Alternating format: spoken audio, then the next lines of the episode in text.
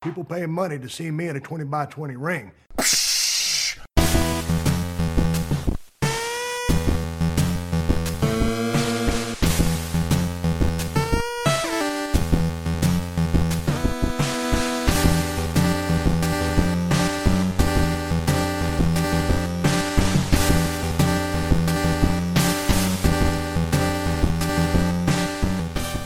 Hello again, wrestling fans. Welcome back to another edition of the 20x20 Ring Crew. I am your host, Joe, and I am here by myself again this week. Matt is taking a vacation. Rest easy, bro. We're going to do another watch-along episode. I hope you guys don't mind. It is the 20th anniversary of WCW's February 1999 pay-per-view, Super Brawl 9, happening on February 21st, 1999, so a day over the 20th anniversary. It emanated from the Oakland Arena, Oakland, California. They had an attendance of 15,880 people. Not too shabby, I guess, for a pay-per-view in 99, for WCW anyway. Of course, this watch-along is going to be done on the WWE Network. And again, for those of you who don't have a subscription or would like information on getting one or getting a discount on one, please help support the show. Stop on over to 20x20crew.com/podcast/WWE Network. That's all one word. And get yourself some info, get yourself signed up so you can enjoy all the benefits that is the WWE Network. Pay-per-views, original shows, archive upon archive of really great wrestling over the years. So have at it with us. We're going to start from the beginning, so I hope you guys got your network subscription fired up there. And here I am going to press the watch from beginning button right now. Here we are, 001, and we're starting. And we see Tori Wilson, absolutely lovely and gorgeous, in nothing but a bed sheet. And I think she's trying to order room service, if I'm not mistaken. And she's talking to somebody who we don't know as of yet. If I remember correctly, this person gives her tickets to Super Brawl. And that's how they figure into all this. She is absolutely gorgeous. So I'm going to save the spoiler for this later. If you guys haven't watched this pay-per-view before, that's fine. I'm not going to spoil this part for you because I do have a lot to say, and it does tie in later. So here we are. They open up with a video package after the little bit of Tori Wilson footage, and you're seeing the likes of Ric Flair, Dusty Rhodes, Goldberg, Lex Luger, all spinning around in an all-black setting, including Hollywood Hogan, Kevin Nash, pretty much a majority of their top talents, I guess you could say. We're seeing a video package now between Goldberg and Bam Bam Bigelow. Can't speak enough good about Bam Bam. Very athletic for a big guy. I still think, I don't know how you guys feel, but I still think he's a shoo-in for this year's WWE's Hall of Fame. Not that carries the greatest amount of credibility to me, but that's another story for another podcast episode.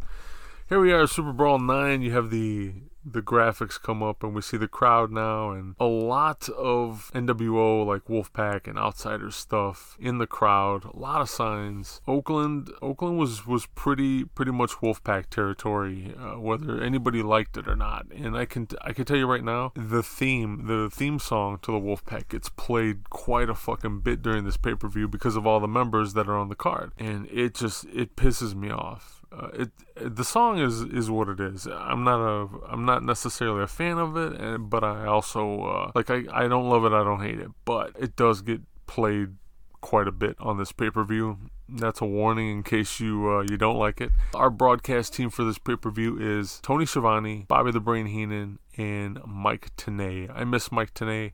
I think he made a really great, maybe not star commentator, but definitely one of the team, especially when it came to the technicalities of a match. He knew the movesets. He was very knowledgeable about each of the wrestlers. Having him do anything other than that on commentary was a bit much for me. I didn't necessarily like that. But you guys should go back, again, do it on the WWE Network, and check out some old Mike Tenay stuff.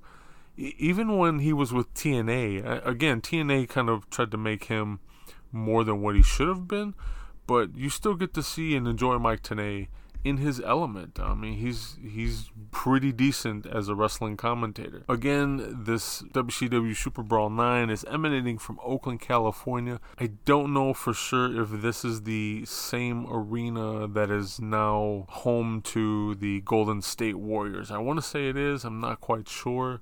It seems to be. Obviously, as of this broadcast, they have since remodeled it, and I think it's right currently. I think it's the O2 Arena. So earlier, when the pay-per-view started, they brought out, encased in a glass box, the tag team titles. They're showing a video package of a tournament that has been going on for these said titles that features quite a few pretty interesting teams. They do mention the breakup of Mang and the Barbarian during the tournament. I don't remember how they broke up or why exactly they broke up, but tonight for the titles, essentially in a possible 2 out of 3 falls match, so to speak, you're going to see the likes of Dean Malenko and Chris Benoit representing the Four Horsemen against Barry Windham and Curt Hennig. For me, this has such opportunity to be the main event of this pay-per-view. This reminds me of old NWA, like Crockett Promotion stuff, and I remember watching this the first time as it aired live, and I was so fucking excited. Now, the way they went about doing this match, essentially Benoit and Malenko have to win once in order to challenge for the right at the title. So they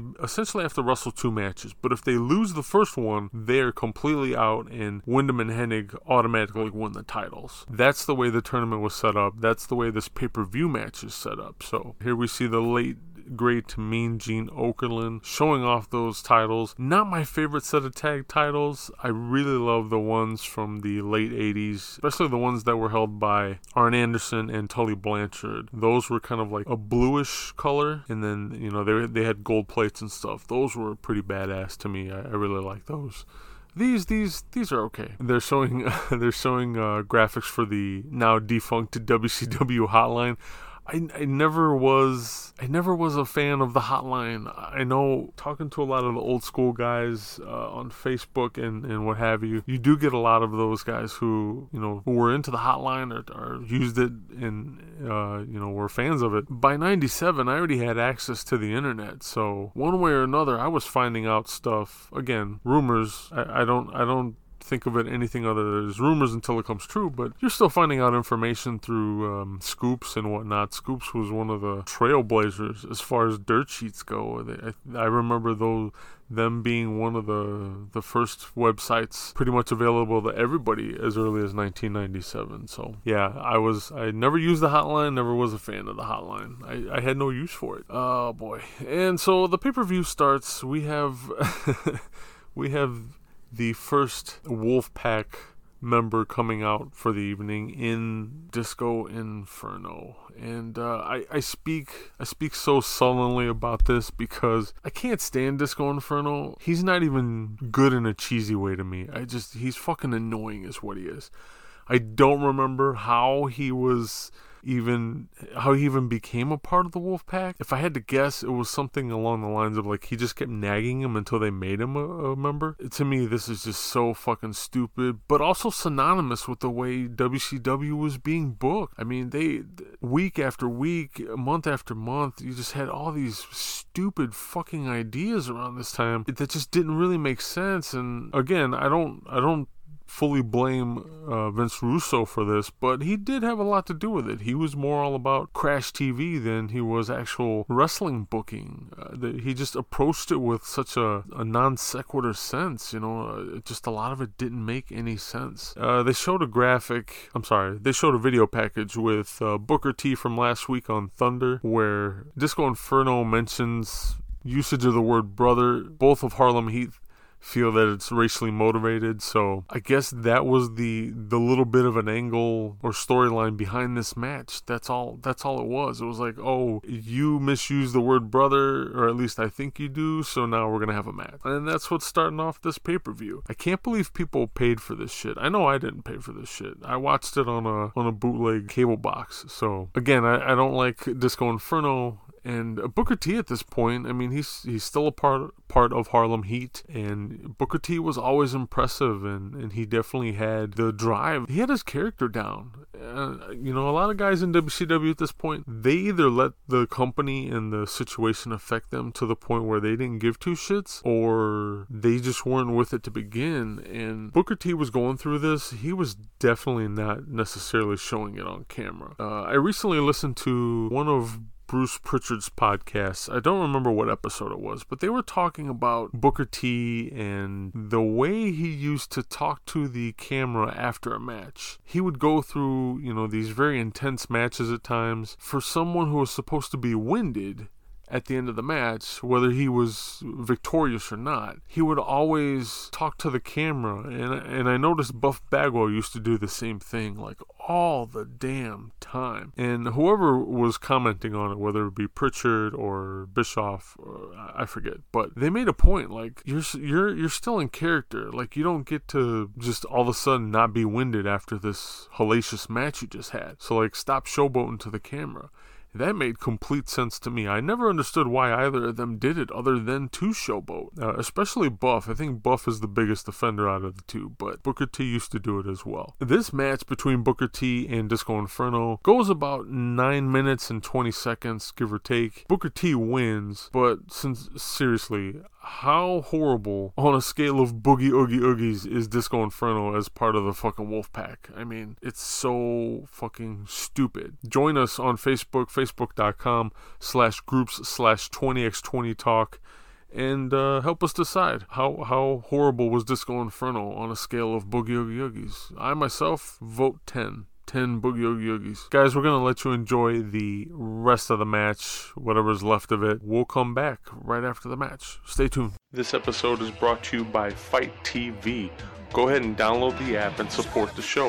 Every time you download the app from us, we're going to give you $10 of credit to make your first purchase on the Fight TV app. Get access to all kinds of independent wrestling, Ring of Honor, Evolve, and many, many other feds. Only pay for the shows that you want to see.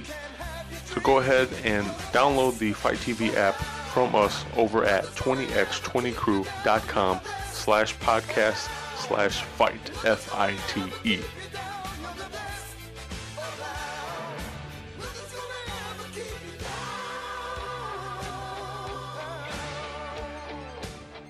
Hey guys, we're back. Thanks for that quick intermission.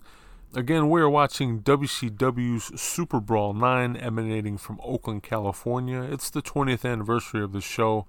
That's why we're covering it. We just finished the Booker T versus Disco Inferno match. I took an intermission because I really didn't have too much else to say about that damn match. Moving on, we're going to start at the 21 minute 31 second mark for our second match. And I pressed play already. So, coming out, you have Chris Jericho, Lionheart Chris Jericho at that, with Ralphus, and they're going to be going up against Perry Saturn. Again, if I'm not mistaken, this is one of those matches where WCW didn't really have a very strong story or angle behind the actual reasoning for the match, which, listening to tons of podcast episodes and interviews and such, you get the overwhelming sense that whenever Vince Russo was booking or other people that had no wrestling knowledge in the way of booking, when that committee booked, you had a lot of stuff that were just built on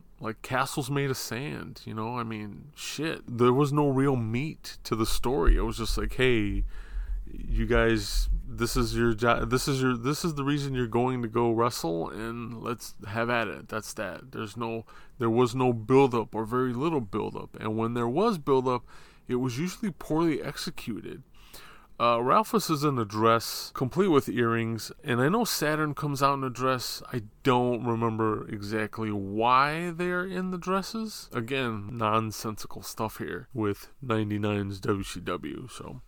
But Perry Saturn's coming to the ring now. Perry Saturn was always a really solid wrestler for me to watch, even though he's coming out in a dress. He wrestles pretty well in this match, and so does Chris Jericho. I've always been a fan of Chris Jericho as well. Both of these guys, this should be a very solid match, and for the most part, it is. I don't necessarily have gripes with this match other than the whole random feel to it. I mean, they easily could have had this match without the dresses and the bullshit and probably made it more entertaining than they already did. But again, WCW's booking committee. And the reason I say... I mentioned other people possibly being the reason for these stupid angles is because WCW was being booked as a committee. I'm pretty sure at this point it was still a committee. And I'm not quite sure who was booking other than the likes of Vince Russo, maybe Kevin Sullivan, maybe Kevin Nash, and then also maybe some corporate execs were part of this as well. I honestly don't remember who has the book right now. All I can say is I didn't really agree with it a lot of the times. And, you know, you have Jericho just going to come out and he's going to do his job regardless. And he's one of the few. I'm going to say the same thing for Perry Saturn. He's one of the few who would just come out like, fuck it, you want me to wrestle in a dress? I'm going to wrestle in a dress. That's fine. But you didn't always have that with all the WCW talent. I don't blame them necessarily because, again, a lot of this stuff is just so odd and bizarre and far-fetched in a way where it's just doesn't necessarily work. I really don't know how else to say it. Jericho's on the mic and he's giving Saturn some sort of lecture. I have the volume down because I've watched this way too many times. And I don't remember what he's saying, but I don't care. It's not important. It's not important to the match. Saturn's even wearing mascara or eyeliner. Yeah, I think it's eyeliner. I think at this point, the crowd, the WCW crowd, especially the live crowds, are just, they're jaded. They've had this taste of all these different wrestling styles, especially with the cruiserweight guys or the smaller guys in general. You know, these matches always made for... There was always, clashes of styles. You know, you had the cruiserweights, you had the heavyweights, and whether you looked at it that way or not, you did definitely get a variety of stuff. Again, I just think something was lost in translation with the crowd.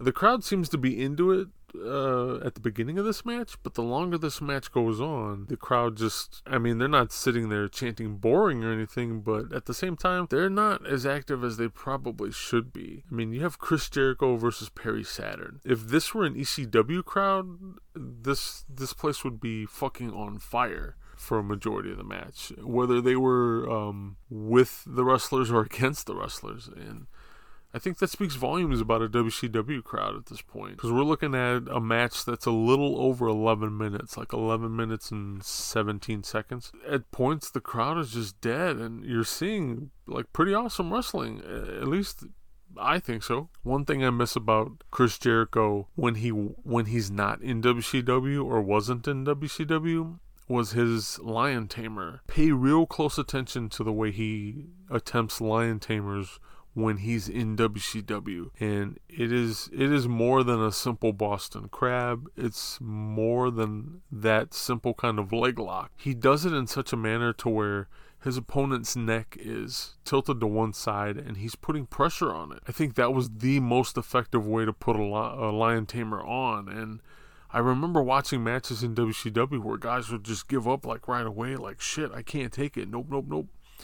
And they would tap out. And over the years, especially in WWF, WWE, he has grown to alter the move because he's had to. They won't let him necessarily use the full force of the move. And it sucks, man. I really fucking love that move. Ralph has just got his dress torn off of him by Perry Saturn. Jericho just went for a cover, and he did it very nonchalantly by putting a foot on top of Perry Saturn and flexing, and kind of did the come on baby as he posed. Although that was completely unnecessary for the match, both of them sold it.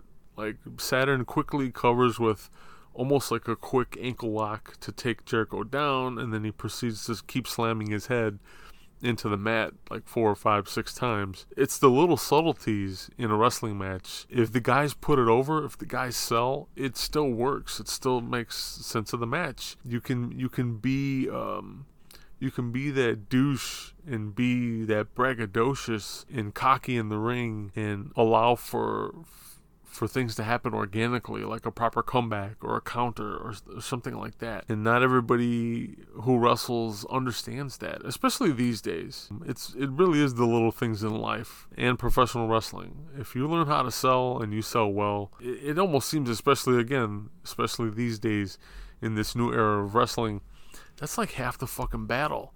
And I think a lot of the young guys don't get that. Saturn pulls his dress down and then hops up to the top rope, and he does a frog splash.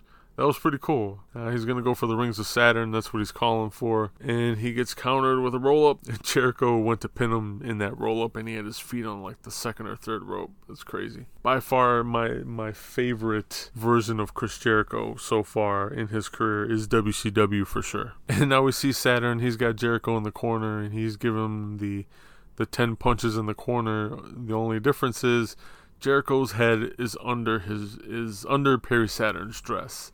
Jericho tries to counter into a lion tamer. Saturn rolls him up for an attempted pin. These two work great together. There's definitely chemistry in the ring, dresses or not, and they sell for each other. It's a pretty badass match to watch, and it's only the second match on the card. To me, this should have been possibly moved further down the card, because these guys know how to go at it with one another. You know, they've had experience against one another in ECW, and now we see Saturn counter into the Rings of Saturn. Again, pretty badass move if done correctly. Although Jericho's scooting around and he's finally got his foot on the ropes, so the ref is trying to make Saturn break it.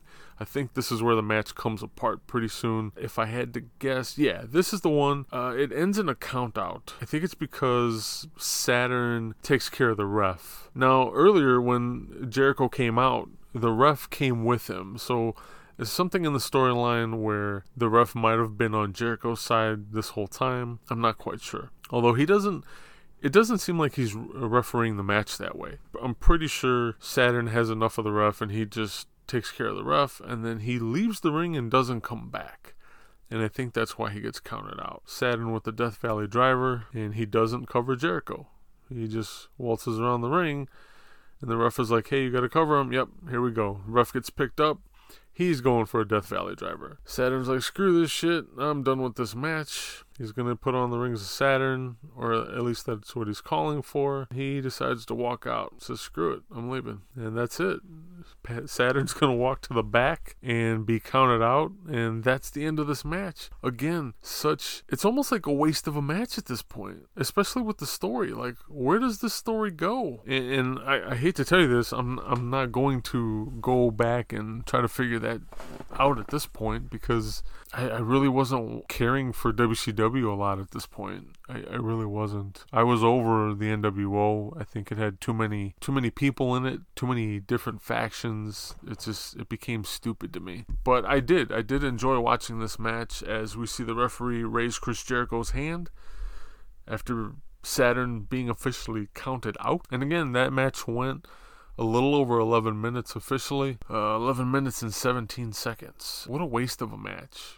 I really thought there was a lot more things that could have been done between these two guys. Here you see Konnan and Rey Mysterio talking backstage for a WCW.com interview. On this pay-per-view, you have a hair versus mask match. It's a tag match between Konnan and Rey Mysterio. They're putting Rey's mask on the line up against Hall and Nash, the Outsiders of NWO Wolfpack, and Kevin Nash's hair. Why this match got signed to begin with, I will never ever know. I will speak more about that match as it happened. We cut to a video package with Big Papa Pump, Scott Steiner, and DDP, Diamond Dallas Page. They are feuding over Kimberly, which is DDP's wife. Steiner basically wants to lay claim to her, and DDP won't let that happen.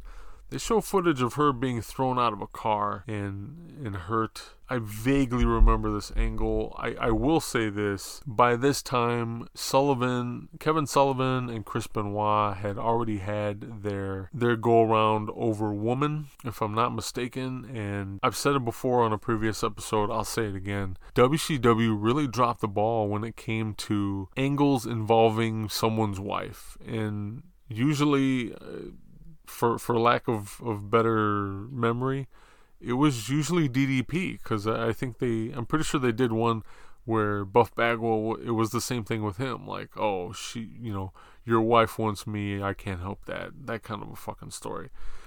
And it didn't go over very well. And it's going to be the same thing here tonight with him against Scott Steiner. I'll get back to that later. Right now, we have our third match of the pay-per-view. Billy Kidman, who is the current and defending Cruiserweight Champion, he's defending against Chavo Guerrero Jr., and it is a title match. So it is, the Cruiserweight title is on the line. We see a sign that says WWF, and it stands for Worst Wrestling Federation. Don't get me wrong, I enjoyed my WCW a lot, especially when they were having their golden run. But as much as people want to talk shit about either federation or either organization, let's face it, WCW was the one where the cruiserweights thrived. WWF never really had that going for them. Even when they signed Taka Michinoku, that was a huge deal. You know, they made a big press conference. It was all over the place. And Taka and that whole light heavyweight division just, it never really went anywhere. And it sucks because you did have Taka Michinoku, who was super hot at the time. You had Brian Christopher, you had Scott Taylor, or Scotty Too Hotty, if you want to call him that.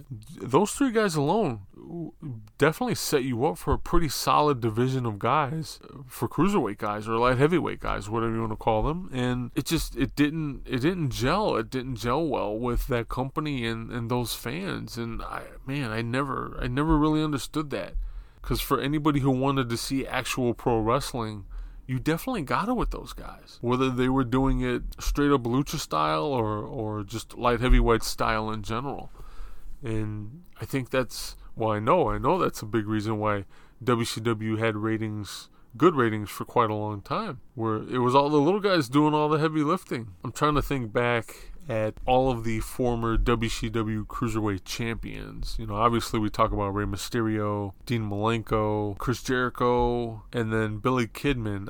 I'm my brain isn't working. I can't think of any more off the top of my head, but I would really like to know where you guys stand on Billy Kidman and like his ranks of out of all the WCW Cruiserweight champions. I think he's underrated. That Shooting Star Press was pretty fucking phenomenal, and it wasn't like he was ever in bad shape that I could remember. I know he had injury issues here and there over the years. He made for a great working champ. I was always entertained by him, even in this match where WCW kind of, as strange as this sounds, Chavo Guerrero was kind of watered down here. He was a lot more gimmicky in WCW than most of the serious cruiserweights were. Don't let his gimmick fool you. Chavo Guerrero, he's definitely a Guerrero, and that man can wrestle. And if you don't believe me, shit, go take a pause out of this and go watch some Lucha Underground, especially season 1. And he's up there in age at that point, so for him to be wrestling and still putting on a hell of a show, there's no doubt about it. Chavo's legit. Chavo's a legit wrestler. It was really cool to see him too, you know, because he is classified as a cruiserweight. Obviously, he's vying for the title, but he's not necessarily going the bout of being your traditional high-flying luchador per se. He's very much rooted in technical wrestling. You get a lot of that too with Eddie Guerrero. Eddie Guerrero wasn't afraid to stop what the hell he was doing in the match and be less of a high flyer. And I think when you take that approach as a cruiserweight and you don't give the fans all that high flying and crazy wild cruiserweight experience, I think you catch the fans off guard. And I think that's a lot of what this match gets exposed as. It's just Chavo's here. He's a working wrestler. He's vying for the title. He's going to do it this way as opposed to jumping off the ropes every 10 seconds or so, you know? He's definitely playing up the heel angle,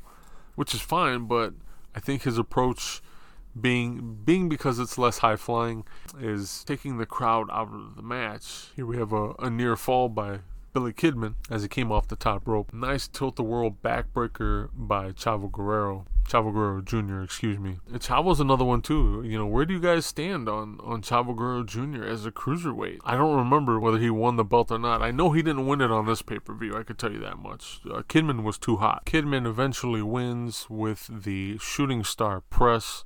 Again, one hell of a move, and his accuracy was pretty crazy. I've only seen him mess it up a few times. Kidman gets the win here. He retains the Cruiserweight title.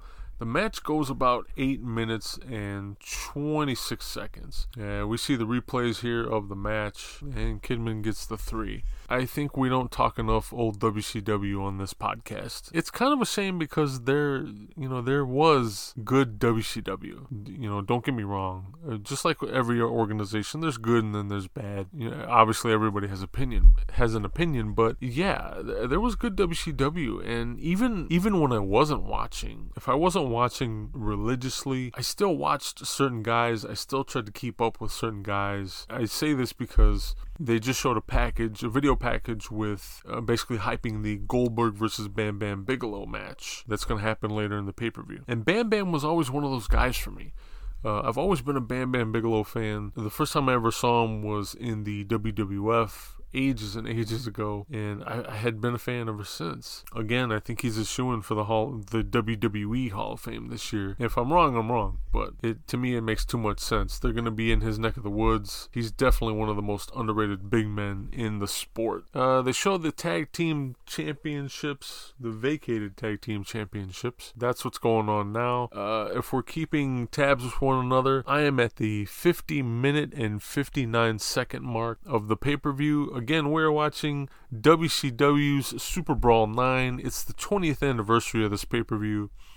And we have Barry Windham and Curt Hennig come out first in this tag team tournament match. Again, the stipulation for this match is their opponents, the Four Horsemen, or two of the Four Horsemen, Dean Malenko and Chris Benoit, are going to take on Hennig and Windham. Essentially, Dean Malenko and Chris Benoit have to win the first match in order for there even to be a championship match.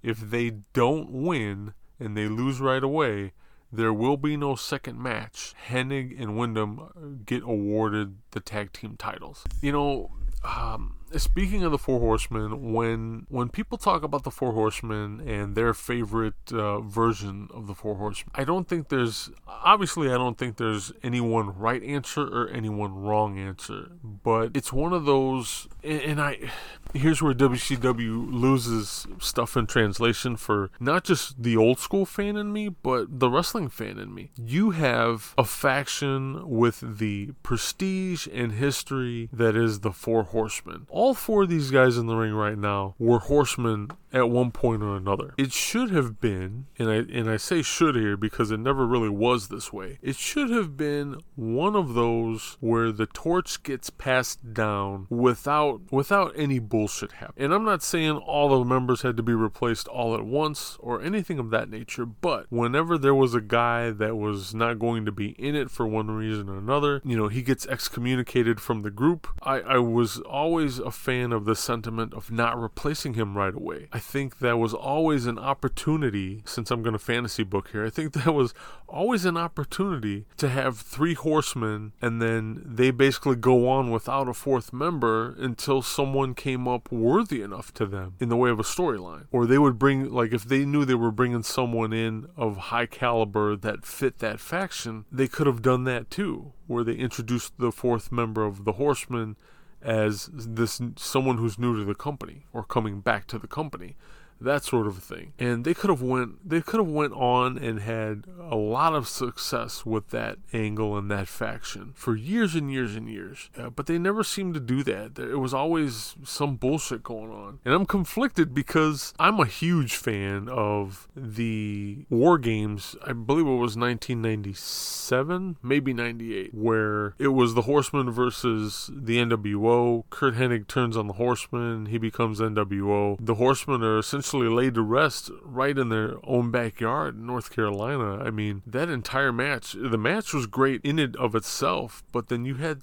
such a great buildup of a storyline where Hennig gets Arn Anderson's spot because Arn Anderson can't do it anymore, and you know, who better to have that spot than Curt Hennig? I mean, he definitely had the ability, he had the legacy, you know, obviously a second or third generation wrestler. Like, that's what I'm talking about. You should have guys like that, guys who have been a part of the business or been around the business enough to be considered worthy of that spot. But then they went and they shit on the Horsemen. It seemed like WCW always shat on the Horsemen. And I know if you go back and you listen to Flair talking interviews and stuff, and he fucking hated it. He hated, oh man, here comes a pun. He hated beating a dead horse because that's what it felt like to him.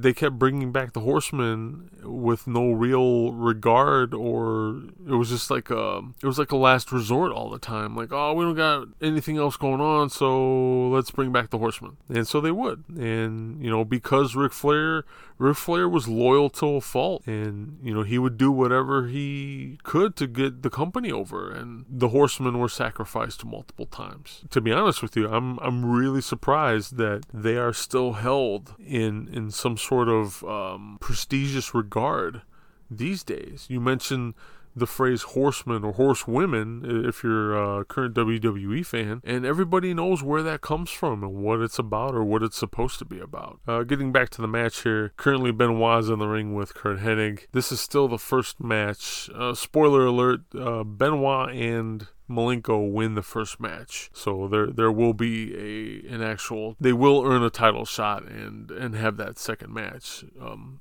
it immediately follows the first match.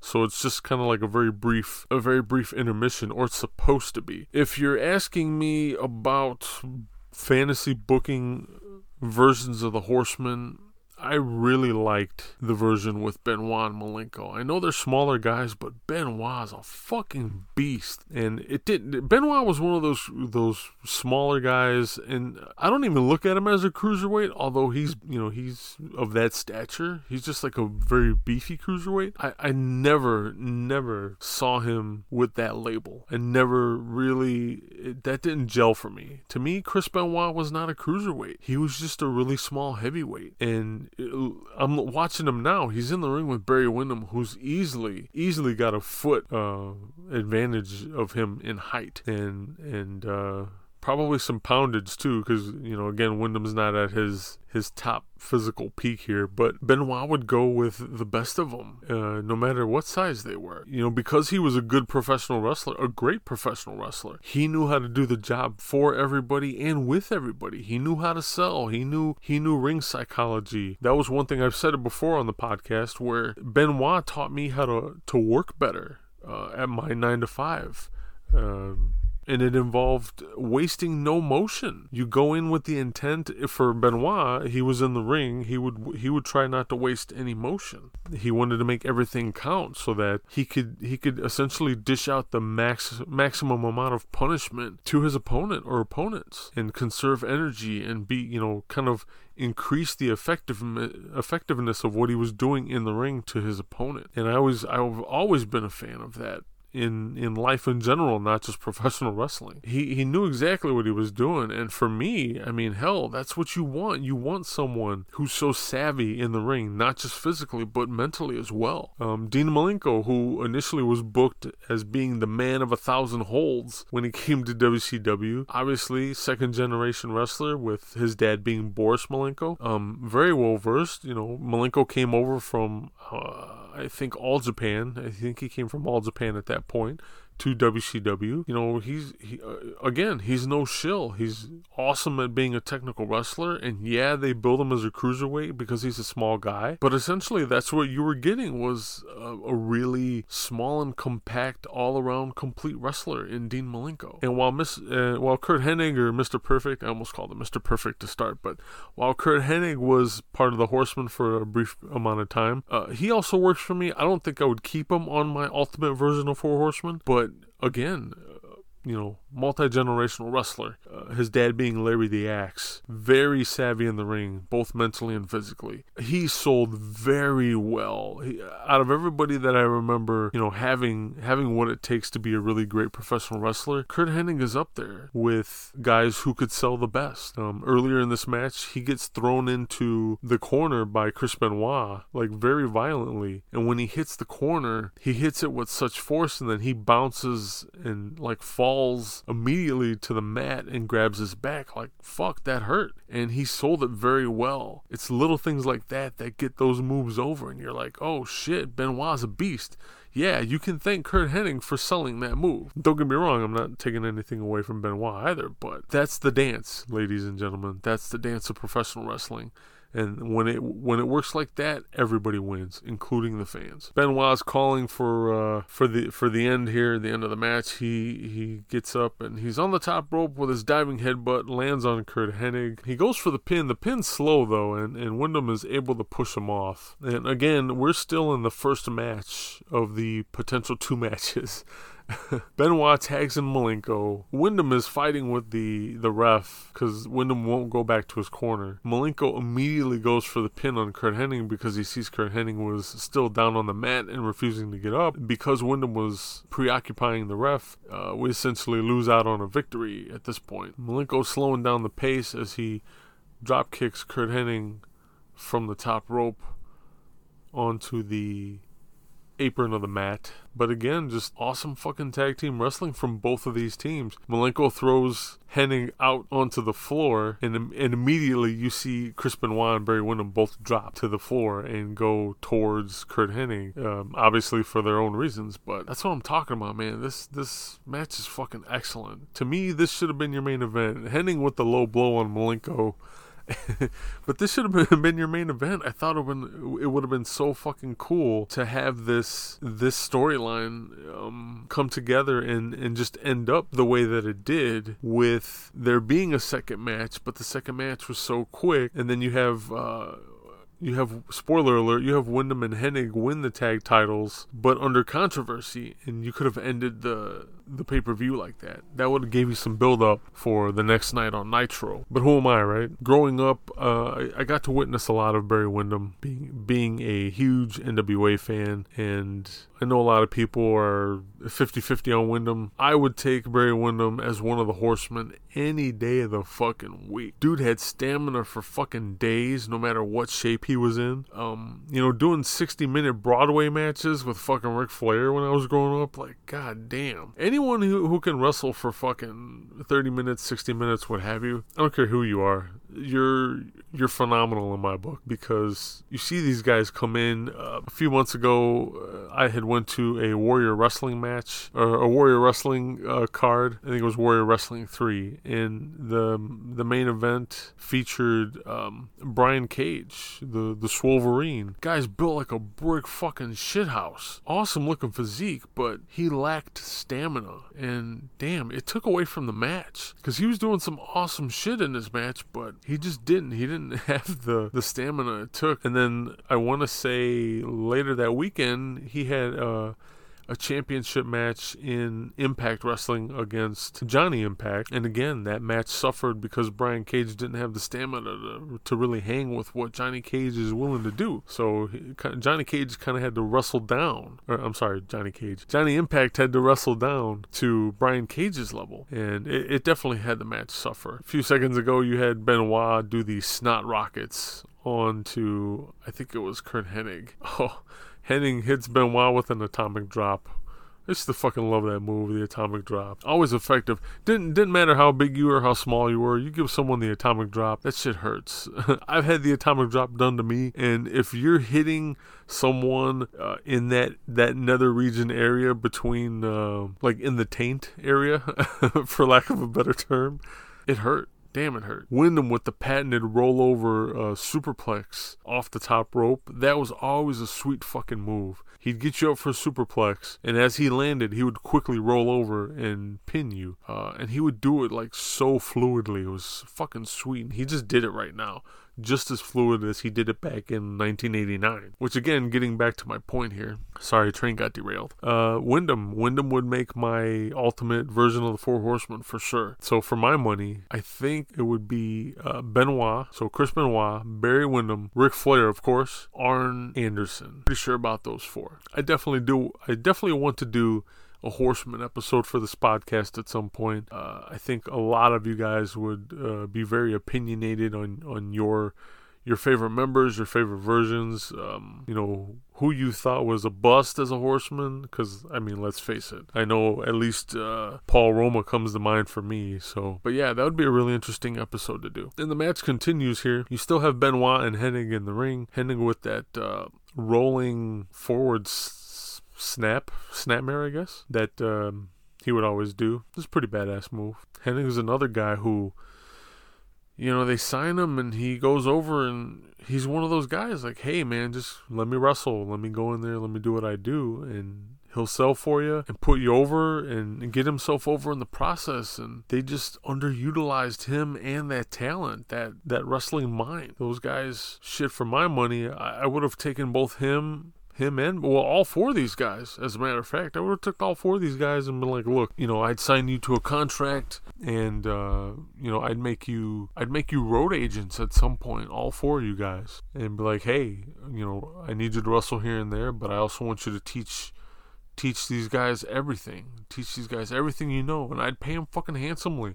That's an investment into foundation of your company, and I think it's something that was just completely ignored by the many versions of WCW management. It's sad fucking times, man. I think if stuff like that happened, we definitely would still see WCW in operation and not owned by the WWF and also not defunct. Or WWE, I'm sorry. Oh, man. Hennig chops Benoit. That's something you don't really see too much in this match. And I'm kind of surprised because, obviously both of those guys are known for chops. But I also think it speaks volumes to this match in general. Like, this is a straight-up legit awesome fucking pro wrestling match. And so the lack of chopping here, I'm not bothered by it, even though it just made sense that they would kind of get into it at some point or another.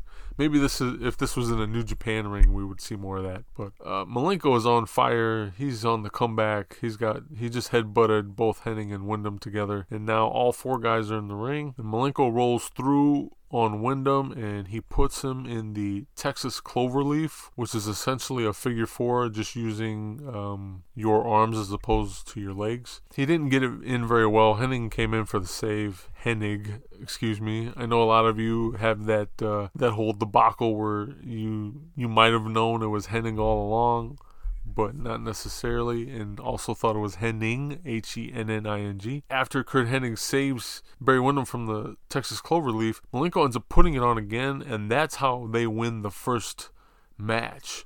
But immediately, the second match starts immediately. There's no rest period. I think they're supposed to be, but they're just... the Horsemen are just pounding away on both of these guys. But that's what gets them into trouble, because while they do that, Malenko goes over to put the cloverleaf on Windham again, and Windham takes his belt and starts to choke Dean Malenko with it. So he's got him, he's got the belt around his neck. He ends up clotheslining him, and he chokes him while he's down. So he just, as of right now, it looks like he's got him in a chokehold on the floor, on the mat. And there's your 1, 2, 3 pin. Windham wins the second fall, as it were, and that makes Windham and Hennig the new tag team champions. Windham rolls out of the ring, gets his arm raised by his partner as Hennig takes the belt from him. This was a great fucking match. Hennig slaps one of the refs, and they take the titles with them. I just now noticed, too, that these titles, although they have their black leather, patent black leather on the outside, where the plates are, on the inside they're that like traditional blue, and that's kind of like the blue I was talking about earlier when I was talking about the tag belts that I particularly like. That's a very similar blue. Again, these aren't too bad. They're not my favorite, but they still don't look too bad for WCW title belts in 1999. Again, they're replaying the match. The match goes a little over 20 minutes, like 20 minutes and 36 seconds. Again, keep in mind the titles were vacant coming into the match, and these two matches, or falls, however you want to refer to them, they were the finals of the tournament because it was a double elimination. So there you have it, new tag team champs. After 20 minutes. You know what? This match reminded me of the 2019 Royal Rumble match between Daniel Bryan and AJ Styles, where you had a crowd who was so used to just bullshit. Like bullshit match after bullshit match after bullshit match, that when they get an actual pro wrestling match with a decent finish, it's like you don't know how to act as a wrestling fan. And the same thing happened at the Royal Rumble between Bryan and Styles. They put on a pretty decent match, and I was surprised because, let's face it, WWE has a horrible habit of watering them down and then also like, hey, go out there and just give us a couple minutes of bullshit instead of doing what you want to do. So I was all prepared for that, but no, Bryan and Styles at Royal Rumble 2019 was a real decent match, but the crowd wasn't into it because of the bullshit leading up to that match. So they were emotionally drained, or they were just not emotionally into the match at that point. And it kills me. It pains me to see two guys with like the potential to have what would be referred to in some circles as a 5-star match, and it just all goes to waste. All that potential goes to waste. It's heartbreaking. Me as a pro wrestling purist, yeah, it's very heartbreaking to me. We are headed into the 5th match of the pay-per-view, and right now we're watching a video package that involves Ric Flair, Rowdy Roddy Piper, Bret the Hitman Hart, and Scott Hall, all who were in contention at some point or another in this storyline for the United States title. So that match will happen later, and Hall eventually just gets the title handed over to him, and we'll explain that later on in the podcast. But they now cut to another NWO Wolfpack member coming out, and this time it's going to be Nash and Hall, the Outsiders, for the hair versus mask match. And so here we see Nash, Luger, Miss Elizabeth, and Scott Hall all come out as part of the Wolfpack. Luger injured his forearm before the event, which ends up having Scott Hall fill in as Kevin Nash's partner. And as they stroll out so nonchalantly, you have them walking by an actual barber's chair that's kind of like set in between the beginning of the crowd and the wrestler's entrance. And if I'm not mistaken, this all started with Miss Elizabeth. So the Wolfpack is coming to the ring right now. Again, Luger and Miss Elizabeth, like, I'm sorry, they never needed to be part of any version of the fucking NWO. They just didn't. So for me, it was bittersweet seeing my boys, the Outsiders, here in a match like this, with the likes of Luger and Miss Elizabeth in tow. And again, the stipulation in this match is mask versus hair. And originally I told you that it was supposed to be Kevin Nash's hair. It isn't Kevin Nash's hair that's on the line. It's Miss Elizabeth's hair that's on the line. So we could possibly see her go bald at the end of this match. You have Konnan and Rey Mysterio getting in the ring. I don't remember too many tag team matches with Konnan and Rey Mysterio as a tag team. They seem to gel pretty well, though. I mean, let's face it, they've had a lot of lucha libre experience with one another, whether it be singles competition or mixed tags. So this should be a no-brainer for them, and it does end up being a pretty solid match. So no real surprise there, at least for those familiar with these guys. I never, as entertaining as it is to some people, I never really resonated with Konnan in this form. Although I could understand why he didn't want to stay with the like very traditional lucha gimmick that he once had. Over the years, especially during the Monday Night Wars, you always had those Mexican wrestlers, the luchadors, that would come over and work for WCW or WWF. For whatever reason, they would end up wanting to amalgamate into something more American, or they would be forced into working as something more American in the way of culture. I mean, let's face it, Rey Mysterio would go on to, spoiler alert, he loses the mask here, so...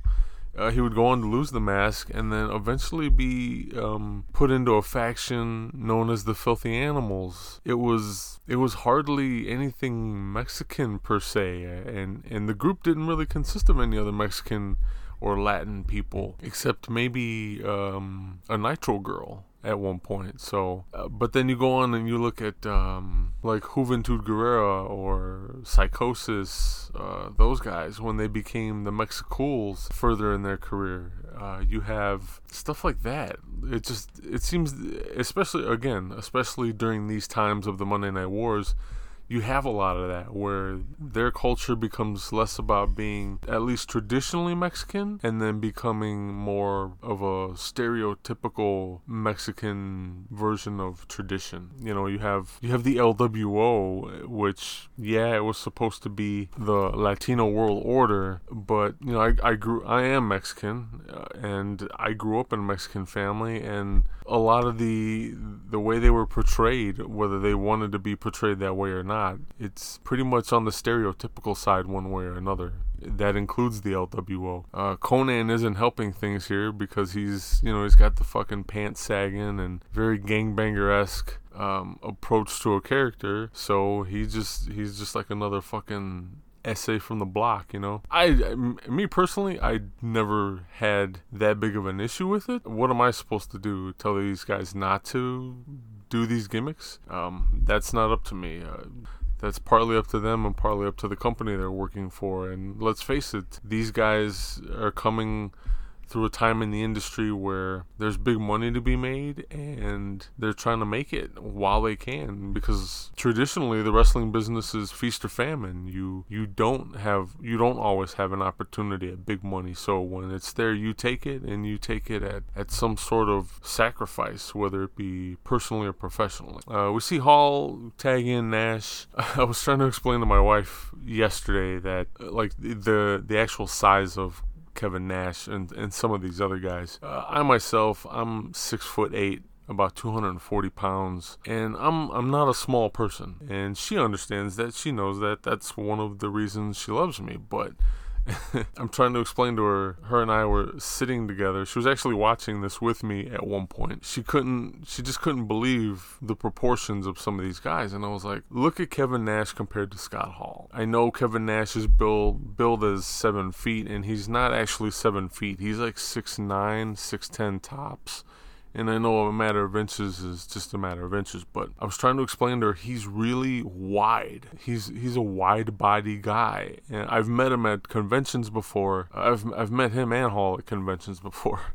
They're not small. They're not small at all. As a matter of fact, just because of the athletic proportions of these guys' bodies, again, more so towards Kevin Nash. But you look at someone like Six or X-Pac, Sean Waltman, whatever you want to call him. Now I'm 6'8", and I'm a big dude, but I'm not necessarily a wide guy. X-Pac, he's like 6'6", 6'5", but he's so just big. It's part of its muscle, but he looks kind of scrawny compared to some of these guys in the ring that he wrestles. But when you meet him in person, he's not a fucking small dude. He doesn't come across as a small dude. So my wife and I are sitting next to each other watching this, and I was trying to explain to her just how wide Kevin Nash is. And I put my arm around her and I told her, I'm like, he's literally as wide as we are sitting together. Although it seems astonishing, it's true. He's just got that crazy build to his body, and he's tall, so he looks even more massive that way. This match, it really came to a surprise to me. Watching it the first time around, as it happened, I was genuinely shocked that Rey Mysterio loses his mask. I say that because other than this storyline, there's no real reason, there's no good reason for it to happen. And if you think about it, for those of you who are somewhat familiar with Lucha Libre, usually when there's a mask versus mask match or a hair versus mask, something along those lines, it's done in more of a traditional sense where you have a guy who's either leaving the company, and so the mask is, you know, it's time for the mask to come off, or he's retiring, or he's going to be out for a completely long time, or, you know, there's some sort of real importance or priority behind the loss of a mask. I don't know when this ever came into effect, but the whole losing of a mask, or the whole, let me take that back, the whole owning of a mask actually used to be where a guy would come in, it was his gimmick to start with, so he owned that character, he owned the mask. These days, a majority of the Lucha Libre culture and organizations that are out there, the companies own the mask, so you'll have multiple guys play a masked luchador if necessary. So when it comes to losing a mask, sometimes it's like, hey, we have, you know, we want to put this on the shelf, we want to put this character on the shelf, so we're going to just have you lose the mask. Or maybe a guy's leaving and they have no one else to replace the luchador under the mask. And it's more of a situation of that. Whereas here with Rey Mysterio, clearly he is the owner of that gimmick and he owns that mask. Him losing, it was never his idea. If you go back and listen to interviews with him, it was never his idea. It was Eric Bischoff's idea for this to happen. And Eric Bischoff, to this day, talks about what a fuck up this was. It was a bad call on the part of Rey Mysterio and his character. I think overall, any luchador that has to go through this, the loss of their mask, especially Rey Mysterio, because clearly he is one of the more popular, not just in Mexico, but in the States at this point. He's one of the more popular luchadors out of everybody who's being exposed a little more globally at this time. So pulling a gimmick away, or at least part of a gimmick away, from someone who's had so much success, I really could never understand why Eric Bischoff made the call he made. You can listen to other interviews and shoot interviews and such where he talks more about Rey Mysterio losing the mask. I won't do that.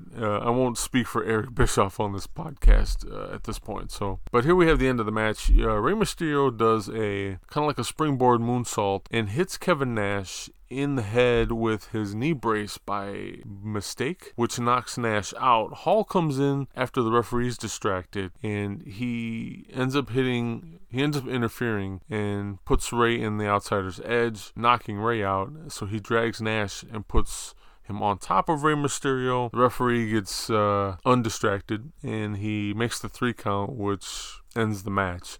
It was actually a really solid match between the four guys, and very little outside interference from Lex Luger and Miss Elizabeth, which I was really surprised at. I think they should have probably had a little bit more to kind of give more beef to this whole situation with Rey losing his mask. Like, to me, not only was it a bad idea, but in that respect, it was just poorly executed. So I was never a fan of that. You have everybody in the ring right now as Rey is being demasked. I wonder where that mask is now. Whoever owns that mask, if it's in the hands of a collector, is lucky. It's quite a piece of history here. So he unmasks, and the first thing I said was, he's got such a baby face. And he does. He's, you know, obviously Rey's young at this point. I think he's in his early 20s or around there. And Nash making fun of him, like, put the mask back on. I think Nash eventually takes the mask and tries to put it on himself, just acting like a complete idiot about it. As Rey's leaving, he gets a cheap pop from the crowd, especially the ladies. The ladies seem to love the way Rey looks. I mean, he's not a bad-looking dude. But he's leaving, you know, people are giving him reassurance, like, hey, man, it's going to be okay, fuck those guys. And he has this look on his face. I don't know whether he's trying to not laugh or trying not to cry as he's walking past the fans, like slapping hands with them and such. Here they show the replay of the match where you get to see Rey hit Nash in the head with the knee brace. I don't know if that was done intentionally or not. If it was done intentionally, they definitely made it work, and it was very believable. God damn, I miss the Outsiders. I really do miss the Outsiders. Such a well-oiled fucking tag team. People can say whatever the fuck they want, and you're more than available to disagree with me. But they do have chemistry, and they have chemistry the likes of Anderson and Blanchard, or the Minnesota Wrecking Crew. And I know those are strong words, but it's true. It really is true. They know what they're doing. They know what they're doing together. And I was always a fan of them as a tag team as opposed to them as singles wrestlers. So that match is over. Again, we are watching WCW Super Brawl 9, which is from 1999, February 15th of 1999. I'm sorry, February 22nd of 1999. Excuse me. And this is the 20th anniversary of the show. That's why we're covering here on the 20x20 crew. You can catch this on the WWE Network over at 20x20crew.com/podcast/WWE Network. That's all one word. Get yourself a subscription. There should be information on the page of how you can get that at a possible discount. Here we see Papa Pump. He's the next Wolfpack member to have a match. He is carrying the United States title, if I'm not mistaken, and he's at ringside. He picks up some lady from out of the audience. Obviously, not bad looking. He loves his freaks at this point and his hoes. He actually gets on the mic and talks about how he loves when he's in town because his hoes come to holler at him or some shit. But this gimmick with Scott Steiner and Big Papa Pump, I fucking hated it. He's horrible on the microphone. Not that I'm any better, but he's being paid thousands of dollars to do this shit. I'm not, so. This is that angle where it's him versus DDP, and it's all about DDP's wife. Getting back to Scott Steiner on the mic really quick. He's horrible on the mic. He ends up saying the word fault as fought. So you really have to pay attention to what the hell he's saying, because otherwise you're going to get it misunderstood, and you're going to think he's talking about fighting people in the past tense. This is the television title, if I'm not mistaken, not the U.S. title. So this is for the TV title, and it is against DDP. I said this on a previous episode, this whole angle where guys are beefing with DDP or feuding with DDP because of DDP's wife, Kimberly. The WCW just really dropped the ball on this one time and time again. I mean, they tried to do it with Buff. I don't remember whether the whole thing with Buff was before this or after this, right off the top of my head. But back when WCW was dealing with Chris Benoit and Kevin Sullivan and all their disagreements, not just from a booking standpoint, but the personal matters that spilled onto the camera between them two and then Kevin Sullivan's wife, Woman, for those who don't know or don't remember, Woman, who was part of the Four Horsemen, and she's done other stuff for WCW at this point, but Woman was Kevin Sullivan's wife in outside of the ring in real life. And this had nothing to do with the company. They were actually married, and she ends up getting into a relationship with Chris Benoit. She wanted to leave Kevin Sullivan, and it caused quite the controversy between these guys, because on WCW television and pay-per-view, these guys would just shoot fight each other pretty much. I mean, they would have matches against each other, but they would turn into shoot fights because they were pissed about the whole Woman thing. It was one of those deals where WCW didn't really have the foresight to look ahead and kind of do the unscrupulous thing and be like, hey, we should use this to our advantage. Let's book these guys in a better program. Let this play out almost organically. It just kind of happened. They would get on the camera and they would beat the piss out of each other. For real. And WCW never properly capitalized off of that. Whatever happened on camera that we got to see was of no decision by WCW. It was all the decision of Kevin Sullivan and or Chris Benoit.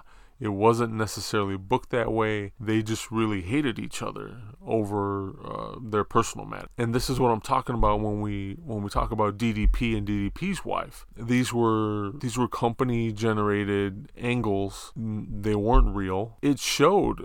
There should have been a lot more realism this specific angle because they had all they had to do was study Sullivan versus Benoit and everything from that situation. They could have took that information and applied it to this angle with DDP, no matter who he was fighting, whether it be Scott Steiner, Buff Bagwell, whoever. I think that these matches and this angle could have went longer and been a way more successful than they were. I'm not trying to take anything away from DDP here. DDP's kind of, in his prime and still on a fucking hot streak as a performer. DDP was obviously a late bloomer to the wrestling industry, becoming an in-ring worker, not just a manager. Somewhere around the age of, I want to say 36, 37, or 38, he actually became a wrestler, even though he had been in the business for quite some time. So this is all still relatively new to DDP, but he carries it well. He's a natural almost. I don't know that I would ever have put a world title on him when WCW did, but and you know what? I actually would have done it sooner. I would have done it sooner because he was hotter than he was when he actually won a world championship. So, but here we have him. It's actually, the match is supposed to be Scott Steiner versus DDP, and it's actually become Scott Steiner and Buff Bagwell versus DDP because Buff has come out in support of the Wolfpack, which the commentary team keeps basically bashing it in your head that the Wolfpack are out there to support each other throughout the pay-per-view, and they're not going to let anybody go up against them and try to take them over. So literally every time there's a fucking Wolfpack member out here, they're not alone. And let's face it, Scott Steiner's enough of a fucking meathead and dickhead on top of that to where I don't think he needs anybody out there with him. He just needs to be pissed off in the proper manner, and then he'll handle his own business. Getting back to Scott Steiner's Big Papa Pump character, I fucking hated it. I don't. If you're gonna turn him NWO, that's fine, I guess. I mean, that's a whole nother podcast. I think we covered pretty much all of that in our NWO episode. But to be honest, I don't know how I would have booked Scott Steiner. I know I wouldn't have booked him this way. And when I say this way, I mean part of the NWO. I think he makes an awesome heel on his own without the use of a faction. Because let's face it, while he was with the NWO, whether it was black and white or Wolfpack or what have you, he kind of just always did his own thing. And the NWO, for as uniform as they were, he didn't always seem like a team player as the other guys were. He was more of a loose cannon per se. So it doesn't really make sense for me to have him join the NWO. I think he would have been a good heel all to himself. They still could have put titles on him. I'm not above him getting a title here and there. I think the feud with his brother over the years was mismanaged and could have went a hell of a lot better because both of them are excellent wrestlers, obviously. There was a huge potential for them to have excellent actual pro wrestling matches. Keep fucking Scott Steiner off the mic. I know at this point he loves talking about being the big bad booty daddy and all that stupid bullshit. They should have gave him a mouthpiece.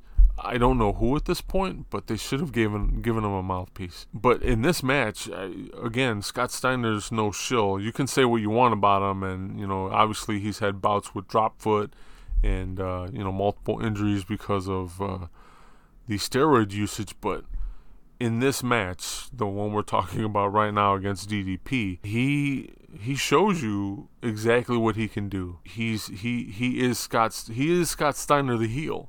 And it works. It works well for this match. You still get a good mix of straight-up heel Scott Steiner just acting, doing the theater part of pro wrestling, But then you also get the actual pro wrestler Scott Steiner. You get to see belly-to-back suplexes that are perfectly executed. You get to see submissions, a nice mix of everything you need to qualify as a pro wrestler. Even chair shots. And so this whole thing with Buff being out here, it becomes moot. It becomes null and void. Like, you don't need him out there. Here we see Buff Bagwell taking apart the turnbuckle. We are at the 1 hour, 48 minute, and 40 second mark on this pay-per-view. He's taking apart actually two turnbuckles with some pliers there, some snips, and in order for Scott Steiner to use the actual metal turnbuckles against DDP. Charles Robinson, the referee, is trying to get him to get the hell out of here. I think he's actually throwing him out. He took the turnbuckle away from Buff, and he's like, that's it, get the hell out of here. Yeah, he's kicking him out. I don't know, out of all the work they did together, I don't know why Buff Bagwell didn't take some notes on the way Scott Steiner performed. I think Buff Bagwell could have learned a little bit from Scott Steiner, and I know how crazy that fucking sounds, because let's face it, Scott Steiner is not the most beloved wrestler out there, that's for damn sure. He definitely always puts his foot in his mouth. Again, he should stay off the mic. As stupid as he is, guess what, guys? He can wrestle, and I won't take that away from him. I know there's fans that are out there who are not Scott Steiner fans. I don't call myself a Scott Steiner fan, but I do respect that he can actually do pro wrestling shit. As we see here, he's bullying Charles Robinson, the referee, chasing him around the ring because Robinson took a chair away from him. But yeah, he can work. He can work when he wants to. I think that's a better thing to say. Scott Steiner can work a wrestling match whenever he feels like it. If he doesn't feel like it, you're not going to get much out of him. And that's saying a lot, because if you go back, I remember listening to an episode of the 605 podcast with Brian Last, and they were talking about the Steiner brothers in the WWF, especially, or more specifically, the time where Scott Steiner was getting a singles push with the company, or the possibility at him winning the Royal Rumble one year. And he addressed all those rumors, and he talked really in depth about Scott Steiner and all the potential with that, whether it was good or bad. And at that point in time, even Brian Last will tell you he clearly needed work. He wasn't very polished. There was a little bit of an adjustment period, him becoming a singles wrestler. But I think the late 80s, early 90s, and now here in 1999 are two different worlds for Scott Steiner. And I think he's finally grown into becoming heel Scott Steiner, and that's why he does it so well. I also think, again, I'm not trying to take anything away from his opponent here, DDP, because DDP clearly helps carry this fucking match. That's for damn sure. Let me make that clear. This is not all Scott Steiner. DDP definitely does more than his fair share of work here, because let's face it, he's making Scott Steiner look good. And sometimes that's a hard thing to do. But DDP, to me, manages to do that here in this match. Again, DDP's still pretty fucking hot. I mean, the diamond cutter, still a really hot fucking move here in 1999. Especially since he was able to find a variety of ways to just like pull it out of his ass and out of nowhere, seemingly. I know I've heard him talk and also other wrestlers talk about the diamond cutter, where they were genuinely shocked when they would be talking about going over, the way they wanted their matches to work. And he would be like, yeah, we'll do this, and then I'll be able to pull the diamond cutter out. And they would be astonished, like, wow, I never thought of that being able to be done that way. So very innovative on the part of DDP here. So Scott Steiner now has DDP in essentially a camel clutch, and DDP's actually going to get choked out here, tongue hanging out and all. This match, so Scott Steiner retains the World Television title. The match goes a little less than 14 minutes. I believe it's booked at like 13 minutes, 53 seconds. Another thing, a real quick before Scott Steiner leaves the ring here as he poses in the corner. He's one of those guys that, I know he's got very defined calves, but compared to his fucking upper body, it looks like he skipped leg day like a motherfucker. And I'm really tired of hearing the NWO Wolfpack theme at this point in the pay-per-view. It is fucking monotonous. They're going to show you the replay of some replays, highlights of the match. Scott Steiner does a Super Frankensteiner off the top rope. You see the usage of the bear turnbuckle here with Scott Steiner. Papa Pump wins. Buff Bagwell, again, he got pushed to the back at some point in the ring. He got excommunicated from the ring. For me, Buff Bagwell only really worked as part of Vicious and Delicious in the NWO with him and Scott Norton. Now we're seeing a stretcher being set at ringside for DDP. They're putting a neck brace on him. Scott Steiner has already turned over the gurney, already turned over the stretcher. He's like, fuck this bullshit. Give me my title and my sunglasses and I'm going to leave. So, ladies and gentlemen, Papa Pump, Scott Steiner with the win here on WCW Super Brawl 9, which is 1999. Again, this is the 20th anniversary of this show. That's why we're covering it here on the 20x20 Ring Crew. Thank you for hanging in there with us. Don't forget to take time and support the show. You can do that by going to 20x20crew.com/podcast/raise, getting yourself some discounted gift cards. And I bring it up here specifically here because you can go there and you can buy discount GameStop gift cards. And why do I suggest GameStop gift cards? Because you can take and buy discounted GameStop gift cards through us and through Raise. Go to your local GameStop or shop online and purchase yourself some WWE Network gift cards. So you're actually paying less than the normal price for a subscription to the network. And I know everybody has, including myself, everybody has issues with the WWE, but the network is fucking phenomenal. A plethora of really good wrestling, old school wrestling, that you just really can't find anywhere else in some way, shape, or form at this point, at least not legally. So definitely, as we see DDP leaving via stretcher here, take the time out, support the show, 20x20crew.com/podcast/raise, R-A-I-S-E. Well, now we're seeing a backstage segment. I believe it's an interview. Yes, it's an interview for WCW.com with Mark Madden and Bam Bam Bigelow. Bam Bam Bigelow has a match here later on in the pay-per-view against Goldberg, which is an interesting feud. But as Bam Bam does his thing on the mic for Mark Madden and WCW.com, we're actually going to go to the 7th match in the pay-per-view, which is going to involve pulling double duty by Scott Hall. So Scott Hall, again, this is another fucking issue with WCW. Earlier in the pay-per-view, they showed you a video package basically explaining that the following match was kind of brought to you with a mixture of Scott Hall, Bret the Hitman Hart, Rowdy Roddy Piper, and Ric Flair. Essentially, because someone was unable to perform, I don't remember who, they essentially,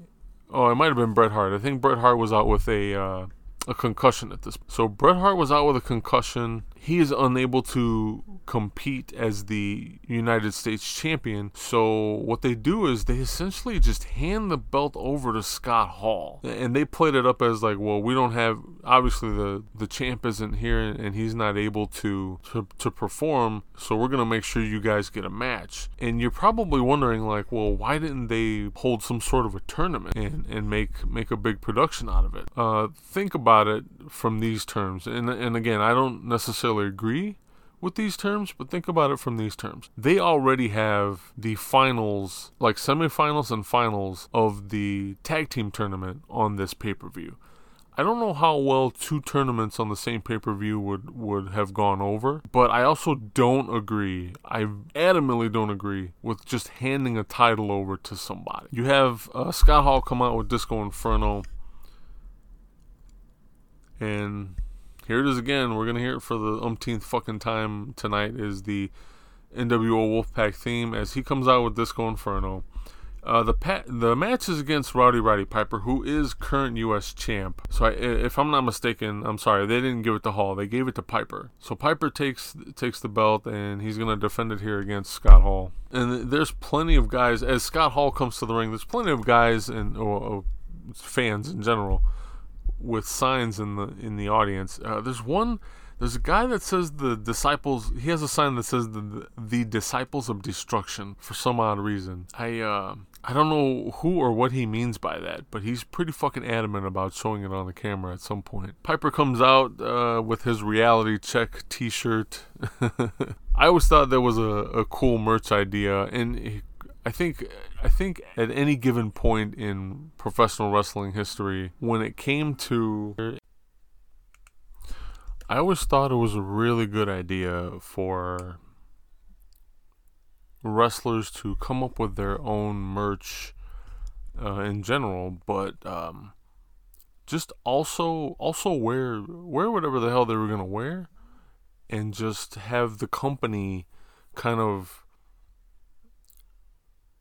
make it legally work, whether that be obtaining the rights to, you know, usage of a shirt or what have you. Now, clearly, the t-shirt that Rowdy Roddy Piper's wearing in this match, or was wearing in this match to come out to the ring, is one that he made on his own. It has the word reality and a check mark on the front, and something akin to Rowdy Roddy 1999 on the back.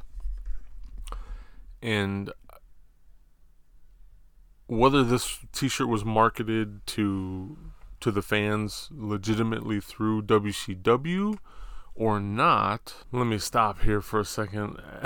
They probably didn't market this t-shirt to the masses, and again, I think that's another fundamental problem with WCW at this point. Their merch marketing, you know, people can talk all the smack they want, no pun intended, about the WWF or WWE and the Shop Zone and how super gimmicky it has become, but from a business standpoint, it makes sense. As cliche as mundane, I mean, there's a plethora of words you could use to describe the Shop Zone in this day and age. I mean, hell, we always make fun of the idea that they actually have a Rusev Day calendar, or had a Rusev Day calendar, where literally every day was Rusev Day, and it sold.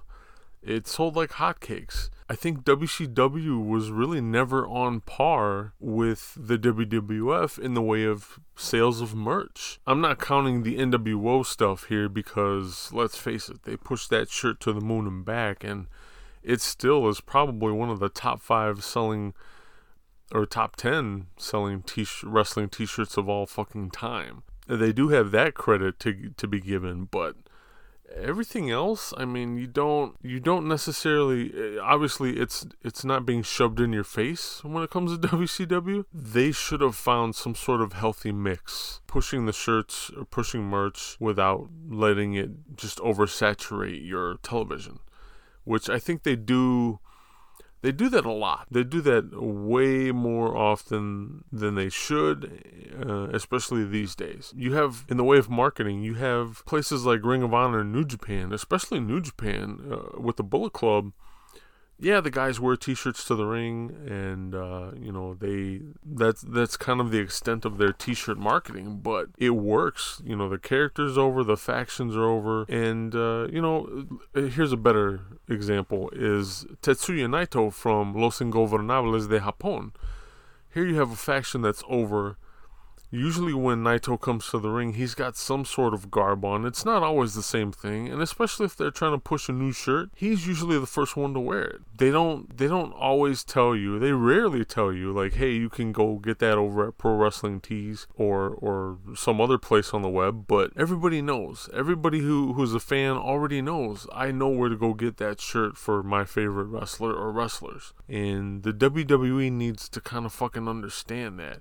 I can understand pushing television time or you know, a mention of, hey, there's a new hat or a new shirt or whatever really quickly, but they really do just use up too much television time to accomplish their merchandise marketing. And so WCW, I never faulted WCW for that.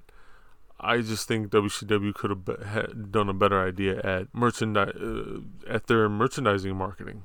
Here we still have Scott Hall beating the piss out of Rowdy Roddy Piper in the Tree of Woe, which is you have your opponent stuck in the corner of the ring upside down. Disco Inferno is going to interfere here and kind of choke out Rowdy Piper as he's tied up in the Tree of Woe. It was always cool to see Piper in general. I've always been a fan of Rowdy Roddy Piper, but it was always cool to see him, especially in his later years, just kind of have at it with different guys that you don't necessarily peg him to be up against. And for me, Scott Hall is one of those guys. You know, clearly, they have both been in the business here for a very long time. If I was measuring this in wins, this is like Scott Hall's second wind of a career, and this has got to be like Rowdy Roddy Piper's third or fourth. I mean, let's face it, these guys have been in the business long enough to where they should have had at least two successful runs, and both of them have at this point. So I love this old school approach to this match. You have Disco outside helping Scott Hall. As annoying as I find Disco, Scott Hall had Piper in the abdominal stretch. Sorry, I have trouble saying that word. And then he would have Disco grab his hand and pull for leverage, that's such a fucking old school move. I love that. Here we see Piper with the sleeper hold on Scott Hall. Scott Hall selling it like a motherfucker. Again, selling. I cannot express the importance of selling in a match. It makes the match 10 times better. So Hall's selling the sleeper hold. He's actually beckoning Disco Inferno to come in the ring, and Disco does and proceeds to get his ass beat by Piper. Piper at this point in his career, oh, here comes Nash. And Nash is being handled by Piper even before getting in the ring. But going back to Piper, at this point in his career, again, it was really interesting to see just him just work for WCW in general and see who they had programs, to see who they paired him up in programs with. Scott Hall gets the win in this match via like roll-up pin. He actually put his legs on the second rope.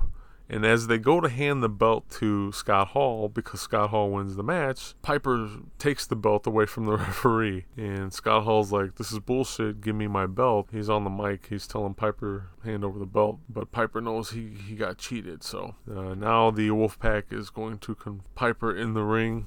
Scott Hall with the classic hey yo on the mic.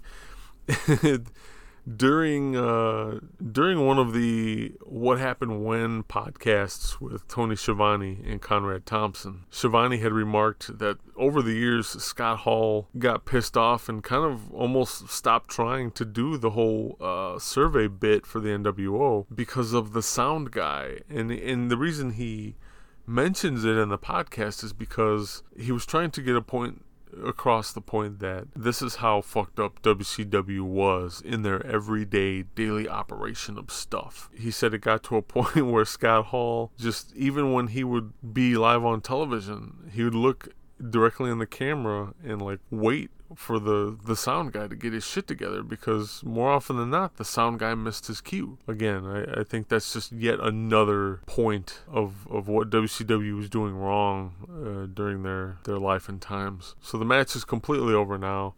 Hall said, hey, I want the belt. I pinned you 1, 2, 3 fair and square. He had the belt for a second. Actually, Disco has the belt now, but now the Outsiders are in the ring and they are taking apart Rowdy Roddy Piper, or trying to, as he escapes.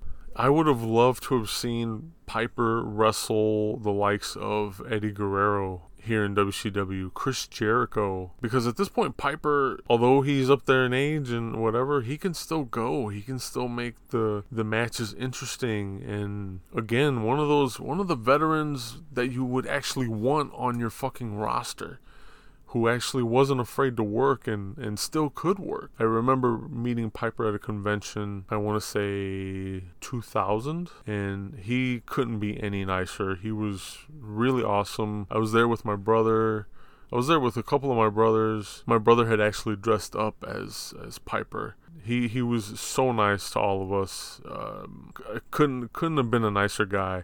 You never know just how these guys are going to take it when you go to meet them. Sometimes they're dicks, and That was quite the contrary when it came to Rowdy Roddy Piper. Obviously, he is no longer with us, and it's a shame. It's a shame because the business could not only use his mind, he was one hell of a worker, and he was always one hell of a worker, no matter where he worked, no matter how old he was. We continue on. We have I believe it's the first of a double main event here So this is your first of two main events, and sadly what makes this a main event billed by WCW is that it features Goldberg. And I bring that up because this match also features Bam Bam Bigelow, who's one hell of an accomplished wrestler at this point, way more accomplished than Bill Goldberg, whether you like that statement or not. But this is the match. Really quick, that Scott Hall match with Piper ran about 8 minutes and 19 seconds, and again,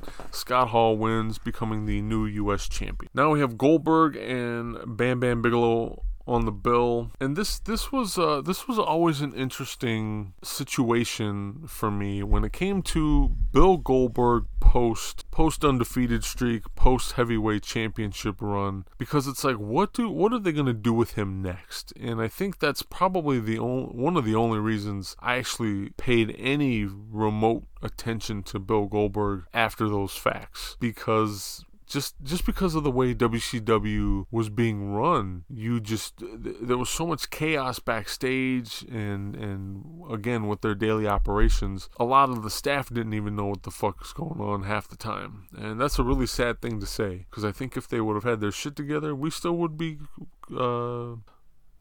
I was mistaken. Seeing WCW flourish at this point. Goldberg comes out to the ring, and it's just interesting to see what they decided to do with him here. So they pit him against Bam Bam Bigelow, and kudos to WCW for doing so, because again, Bam Bam is a worker. He's, obviously he's a big guy, so he's got enough beef to hang in the ring with Goldberg, but also he knows what he's doing. So I was excited.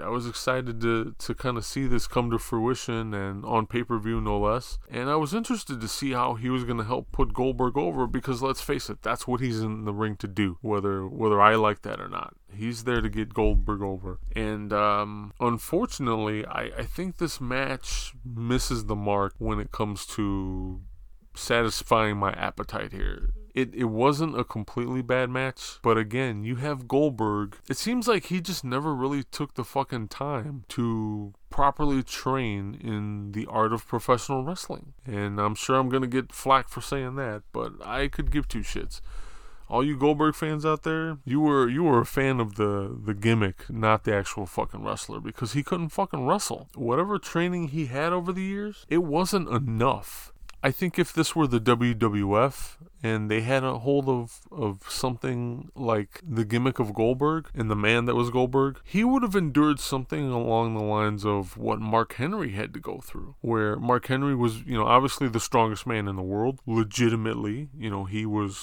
He had that accolade before coming to the WWF, but while being in the WWF, that first year he was there, he was injured a lot. He admits it was his own fault at times. Like he wasn't getting it. He was getting hurt without, it wasn't a necessity. He could have completely avoided it. Now I'm not saying Goldberg is prone to injuries here. What I'm saying is, my point is they both needed to learn how to wrestle, and that's the difference between Mark Henry and Bill Goldberg, because Mark Henry eventually learned how to wrestle and wrestle successfully. So for me, Mark Henry was worthy of his heavyweight title run. Goldberg wasn't. He was all gimmick and very little training, and they never really bothered to fix that. And now over the years, Goldberg, you'll see Goldberg, he definitely evolves into something more than a gimmick, but it isn't much. You got a guy who's in really good shape. He's got a really great look. That's about it. It's all flash and no substance. And it kills me too, because he's got mixed martial arts training, and you would think they let him incorporate that into his in-ring work. And while we do see it from time to time, eventually you don't get a whole hell of a lot out of Bill Goldberg. You just really don't. You know what? He's like... Bill Goldberg in 1999 is like the equivalent of Ronda Rousey in 2019. For me, anyway. And that's what it equates to me. That's who he equates to for me. Barely... I mean, don't get me wrong. He's got fucking hops. He just tried to dropkick Bam Bam. And he got up there. He had a nice looking dropkick. But it was poorly executed. You can't even do that. Someone once remarked to me that it really isn't a wrestling match until you see a dropkick. Because if you can't do a dropkick, what can you do? And I tend to agree here. What's good about putting Bam Bam Bigelow in there with a Bill Goldberg, it was as if the booking committee was like, you know what? We're going to put Bam Bam in there so you could just shut the fuck up and wrestle. You're going to learn how to wrestle one way or another. But for my money, it didn't pan out that way. Bam Bam Bigelow has always impressed the hell out of me. First off, with his agility. I remember watching him years ago on WWF television as he premiered there years ago, and just watching him do the cartwheels and things of that nature with a man of his stature was impressive. Because growing up, I was a big guy. I was the 300-pound guy or close to it for a majority of my life, and so watching him do that, I was just shocked and amazed. That was, you know, people of similar stature to me were capable of doing shit like that. That's one of the he's one of the performers over the years that really kept me around watching professional wrestling. You know, I took a break in 93, 94, and I was just, but then at the time too, what killed me was WWF television. It got so cheesy and monotonous for me. I just couldn't take it anymore, and I wanted something different. And right around that time, you know, the business in general, the industry in general was not doing so well. WCW had an even worse product in 93 for my taste. And so at that point, I really didn't have much other product to be watched, because I don't think I was getting any other stuff at the time. You know, a few tapes here and there from people I knew, but for the most part, like, you know, obviously World Class wasn't around for me anymore. You know, the NWA had turned into WCW, so there went that. That was all the TV I really had. Again, tapes were few and far between. I really wasn't heavy into tape trading or anything at that, so I didn't have a lot of access to tape. At some point in this match, you have Bill Goldberg hit his head and took there's a divot of skin missing on his forehead. He just, like, you never would have known he got hurt. He doesn't care. It's like it didn't faze him, which speaks to the gimmick of Goldberg. But again, he's just all gimmick. All fucking gimmick.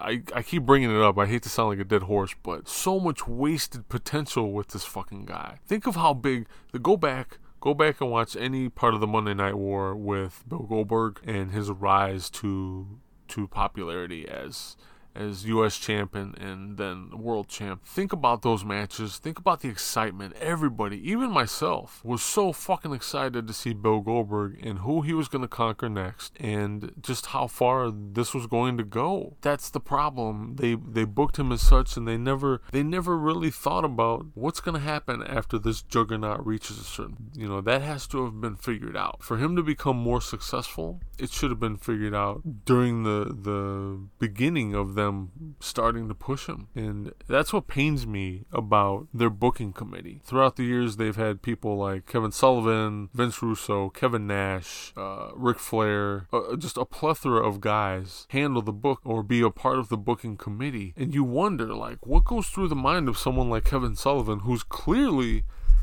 He has been proven to book successfully. But what goes through? Who was responsible for Goldberg? Where was there such a fuck up? Who didn't have the foresight to look ahead and figure out what the fuck to do with him? Bigelow just got pushed off the top rope by Goldberg. Goldberg could have easily shown some ring knowledge if he had it, and he could have powerbombed him. I think it would have made it more exciting than just kind of politely pushing Bigelow off of the top. Here we have the patented Goldberg spear, and he's got a showboat, you know. And if I'm not mistaken, he does get Bigelow up for the suplex slam here. I take that back. He ends up not doing the suplex slam. He ends up spearing him for a second time.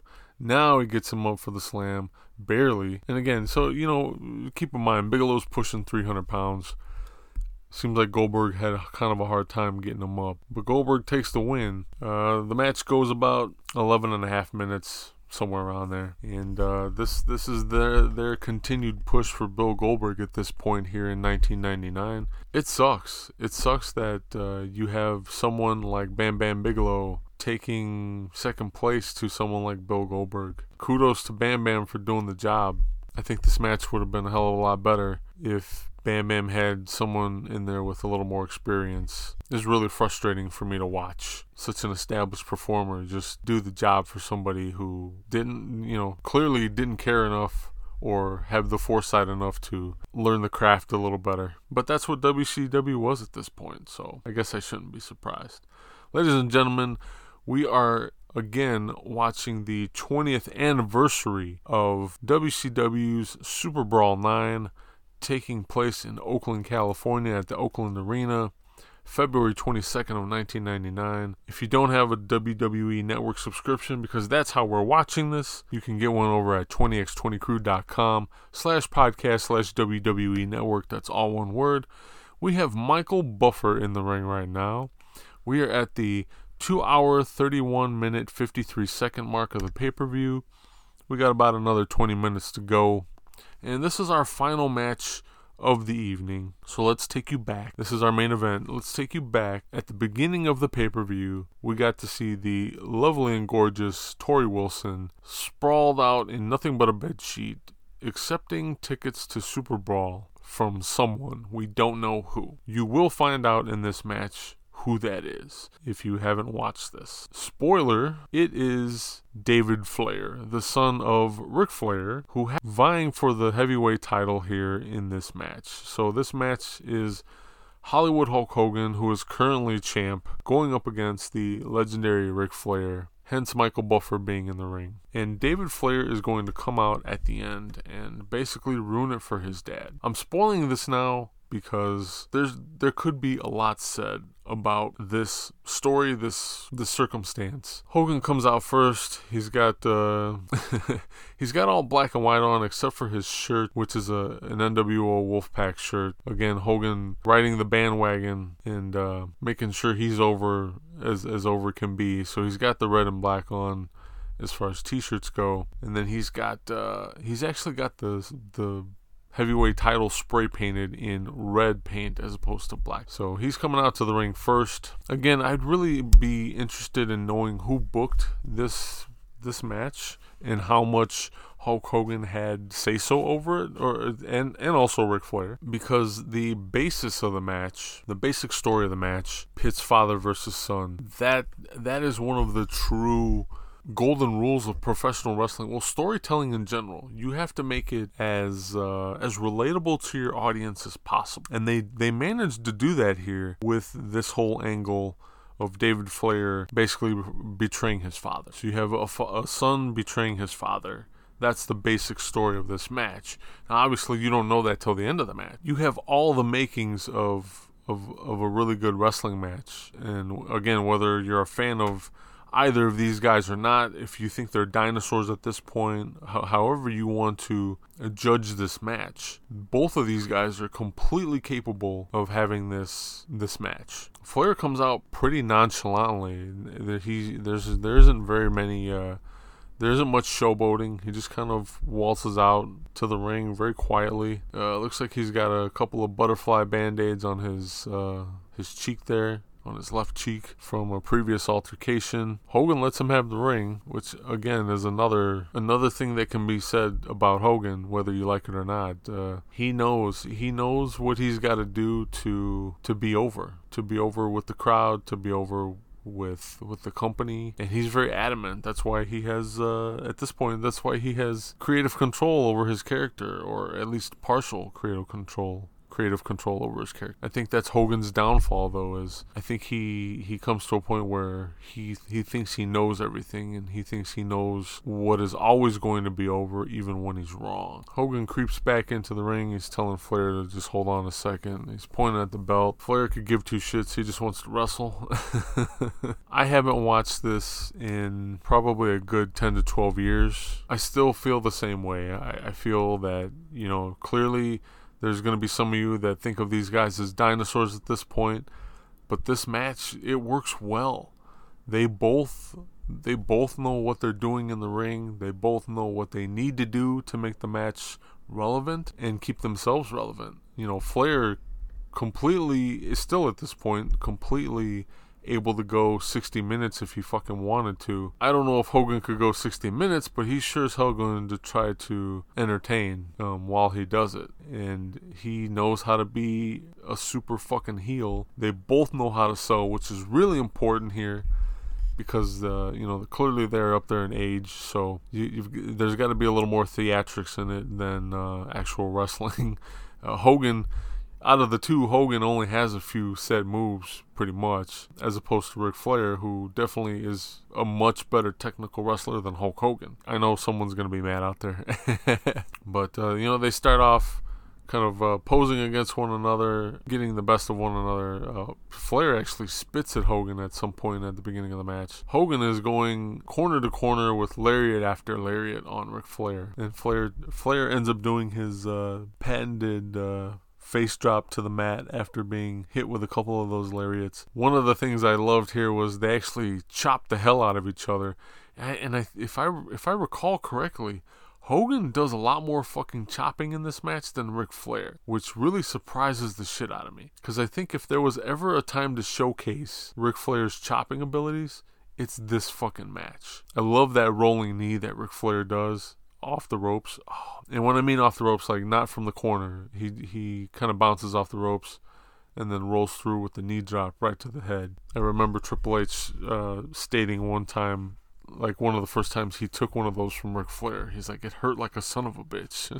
Flair's a fucking master at being whipped into the corner and then floating over and going, like, falling to the outside of the ring. I'm sure his back fucking suffered for it, but damn, he makes it look good. Hogan's got a chair now. Again, major fucking heel shit from Hulk Hogan. I was so tired of Hulk Hogan being a heel because he did it so well.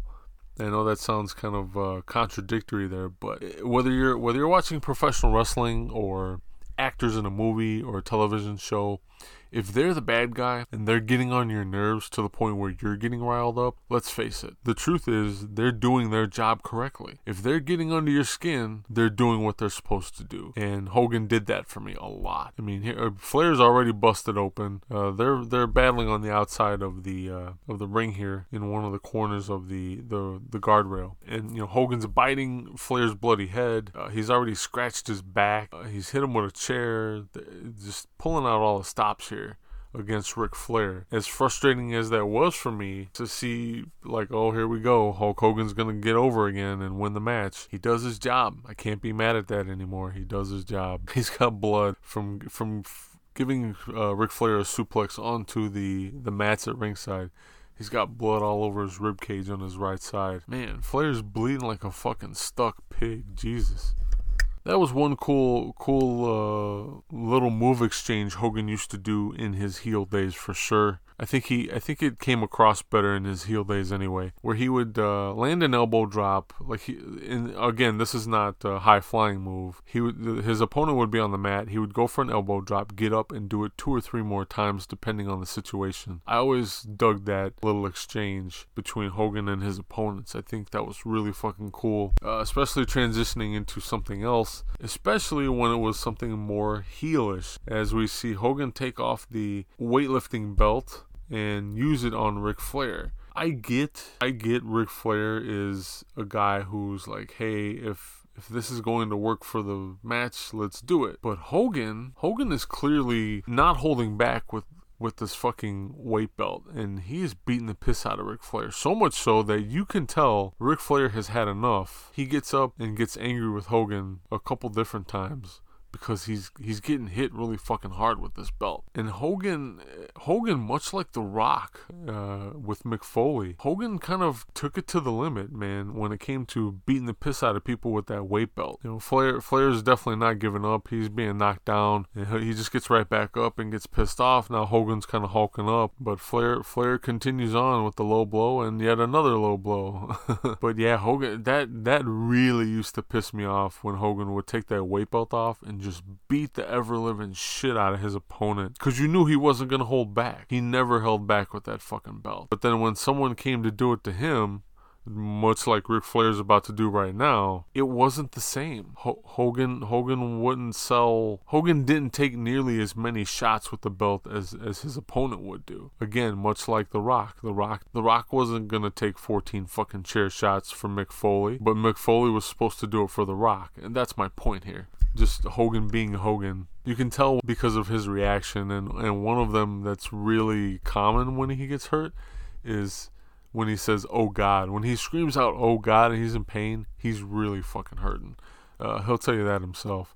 Hogan's busted open now due to being hit with the belt buckle of the weight belt from Ric Flair. Tori Wilson, absolutely gorgeous, coming out to the ring, and she's going to get up on the apron, and she's going to pretty much tell Ric Flair to fucking stop. And Ric Flair's basically showing...